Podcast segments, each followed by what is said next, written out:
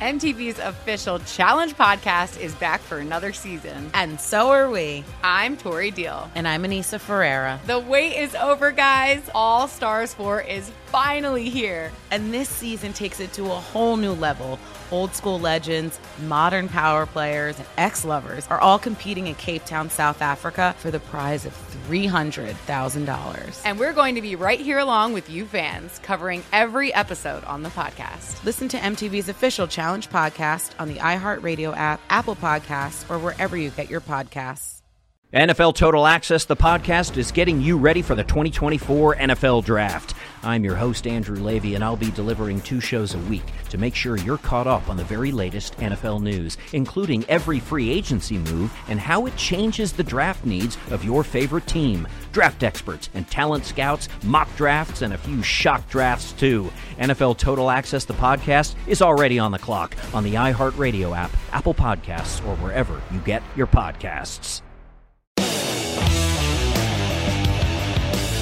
We begin First Strike, First Look right here on VSiN. I'm your host, Dave Ross, joined once again by Nick Kalikas, the man who sets those numbers in combat sports at Circa Sportsbook. You can follow Nick, as I do, on Twitter at Fight Odds. Nick, great to have you back on First Strike, First Look here on a Tuesday as we look ahead to Calvin Kattar against Josh Emmett. Uh, should be a pretty good main event here coming up in Texas on Saturday. But before we get to Emmett and Kattar and the rest of that deep card, let's look back at UFC 275 very quickly. We've talked a lot about the judging, a lot about the scoring, but we saw some incredible fights, two of them that did not need to go to the scorecards out of the final three fights, but one that did. Now, I want to start there with Valentina Shevchenko. She retains her belt in a split decision victory against Taila Santos. How did the books make out, and what'd you make of that judging in that uh, co main event of the evening? Well, overall for the event, it was a successful event for us. Uh, Circa did profit. It was a decent uh, card from top to bottom. This specific fight, though, Shevchenko and Santos, we did end up losing a little bit on this fight, the way it played out.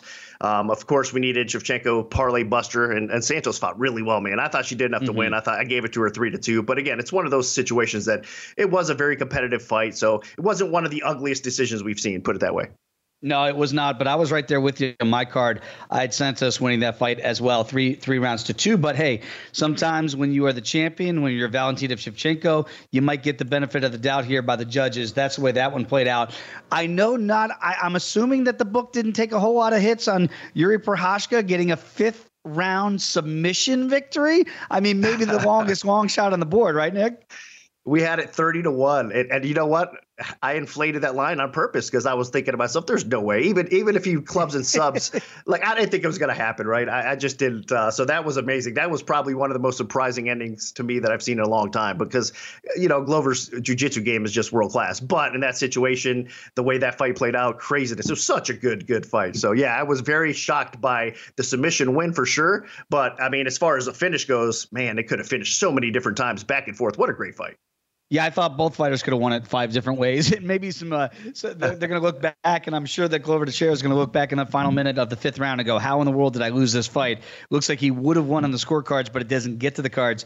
As Prochazka is now the new light heavyweight champion of the world, and of course, Weili Zhang uh, gets uh, another victory against Joanna Jędrzejczyk, and Joanna did retire after that fight. So what an incredible night we saw at UFC 275. Going to be tough act to follow here uh, down in Texas. But Calvin Kattar against Josh Emmett. Uh, Emmett, this is a pretty interesting battle. Emmett right now almost two dollars in the comeback. Kattar a solid two plus uh, dollar favorite here. How do you handicap this potential five round matchup here, and what are you seeing so far from a, a betting perspective? This is a tough fight, especially at the betting window. I think for a lot of people out there, we opened at minus two ten for Kattar. The comeback around plus, uh, one eighty on the other side for Emmett. Now, right now, it's minus two twenty for Kattar. The comeback plus one ninety. And again, it's more parlay actions. We haven't got hit significantly either way on this fight yet. But as far as matchups go, it is very intriguing. Obviously, Kattar has the takedown defense. He should be able to stifle Emmett's wrestling. And then on the feet, both these guys are very successful and they like to stand and bang, right? So Emmett has that explosive knockout power. But Kattar is and should be the better striker here, should be able to outpoint and land his own damage along the way as well. So that's why you're seeing Kattar as a solid two to one favorite, because I do believe most people think this fight will stay up on the feet. And if it does, even though it's going to have its moments for Emmett, I think more people think that Kattar is the better striker in this spot. You know what's surprising? Because I'm right there with you when you kind of break down how we think this fight's going to go here, first strike, first look on a Tuesday. And you look at the total rounds, for a potential five round. Uh, it, it is a main event, obviously non title bout. The over four and a half rounds, and I know it's a lighter weight class here, uh, minus a dollar forty. So really expecting this fight to go to the judges' uh, scorecards here. That under, it's it's not a lot of plus money, but boy, you're getting a lot of time to get a finish here. We know the finishing capabilities of a Calvin Kattar. Uh, what do you make of that? Do you think you're going to see some action come in potentially on that under at a plus plus price tag right now? Yeah, it looks to be trending that way already. I mean, the market out there has about four and a half over 50, four and a half over 45, but it opened a little bit higher. So it looks like the overall betting community right now, early on, is taking a bite on the under four and a half rounds at that plus money. I don't blame them. It, it is hard. I mean, you would think both these guys are pretty durable. You know, both these guys, you know what you're getting. Their conditioning is there as well. So there's not too much of a concern for these guys to kind of let you down and not make it to the cards. But again, what you're saying, I mean, the firepower both ways. These guys are elite type of strikers for this weight class. And again, Emmett, all it takes is one shot from him. Kattar has that finishing ability as well. So it's probably more of an underplay than an overplay, I think, for most people. And I agree with it. I wouldn't lay the chalk on the over either. Yeah, and again, my buddy Ricardo Lamas knows firsthand the power of Calvin Kattar and that right hand that he can bring from Boston. So that's going to be a very interesting main event. This card is very deep with a lot of veterans too, Nick. Uh, when you look at the Cowboy back in action against Joe Lauzon, this is a fight that was supposed to come off about a month ago. It had to be backed up here with Cowboy getting uh, sick on fight night here, and he's back into this role here. What do you make of these two legends that I feel like future Hall of Famers? And are you seeing the money come in on Cowboy so far? Man, this has been such a weird fight because I mean, obviously both these guys are past, you know, their prime in their careers. It's a great matchup, I think, for fans out there that have been following both of their careers. I think this is a good point to have them kind of meet, you know, and see what they got left or whatnot. So I think it's a very competitive matchup. You should go back and forth. The funny thing is, last time we had this line offered before Cerrone pulled out with the illness, it got steamed up to around minus 200. So the line mm-hmm. originally opened around minus 300. It got bet down. And then on fight day, Cerrone did get the respect from a lot of sharps out there, and the line went up towards minus 200. Now, since then, the line reopened a little bit. It, it opened around the 200 spot, and the money's been coming in on Lauzon. And us at Circa as well, we got uh, sharp action immediately on Lauzon. So it looks like the trend right now has changed a little bit, and Lauzon is taking more of the respect from the sharp betters out there. That is very interesting to me because again, you mentioned the Cowboy now about a, a minus dollar sixty favorite when it was over two dollars, and nothing has changed but a little bit of time. So, right, very interesting to see that money move. Let's see how that moves when we talk on First Strike uh, on Friday. Tim Means, another veteran, going back in there against Kevin Holland. Holland, you can understand why with his length and very difficult fighter here. He's over a 250 favorite. Uh, Tim Means a, a plus two dollar comeback here, plus 210. I'm seeing in some places. Are you seeing any underdog action? Are they waiting on Kevin Holland to become who we all think Kevin Holland will be? Well, we're seeing some underdog action for sure. When you have a name like Tim Means and you've delivered like he has in the octagon, I think it's hard not to like him as an underdog, right? You see plus money next to his name, it's intriguing for sure. But the sharper bets and the sharper, heavier action has been coming in on Holland with us. We got hit at minus 225, and now we're sitting around minus 280 ish, I believe, at Circa. Let me take a quick glance. Yeah, it's around minus 280. The comeback on Means is now plus 235. So we're definitely respecting that sharper action that came in on the Holland side. And stylistically, it should be a pretty good matchup for him at 170 pounds, right? I think he's getting to the point of his career where even though he, a lot of people think he has a flawed ground game, it's hard to take him down, a lot harder than people think.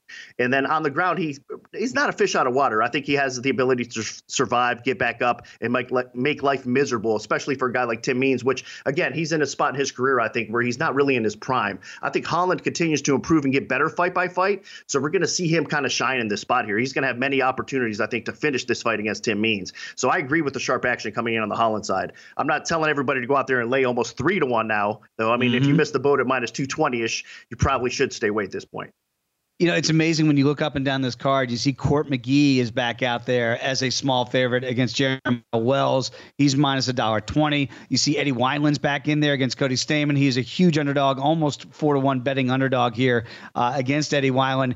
And Phil Hawes is back in there against uh, Deron Winn. Uh, Adrian Yanez is on this card. You open it up with Daukaus against Roman Dolidze. I mean, it's a really deep card, Nick. Uh, very quickly, is there another fight that you're already starting to see a lot of uh, action come in on.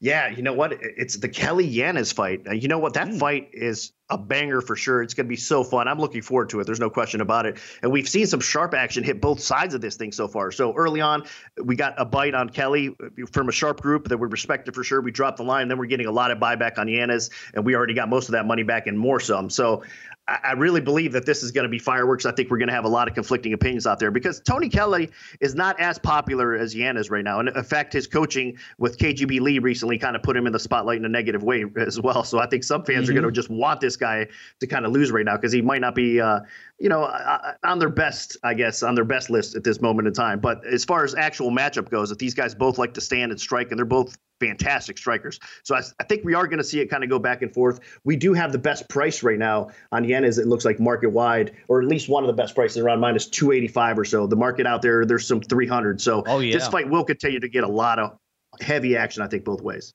Yeah, you're definitely seeing some uh, some varying of opinions there, but again, that's why you got to shop around. And Circa Sportsbook uh, always has fantastic fight numbers that you put up there each and every week, Nick. Hey, appreciate it as always, my friend. Uh, I'll see you on First Strike on Friday, uh, but appreciate you having having on the time here to do First Strike First Look today. No problem. Looking forward to it. There he is, everybody. Nick Kalikas. Follow him on Twitter again at Fight Oz. Thanks for listening to First Strike First Look. We'll see you on Friday back on VSiN for First Strike.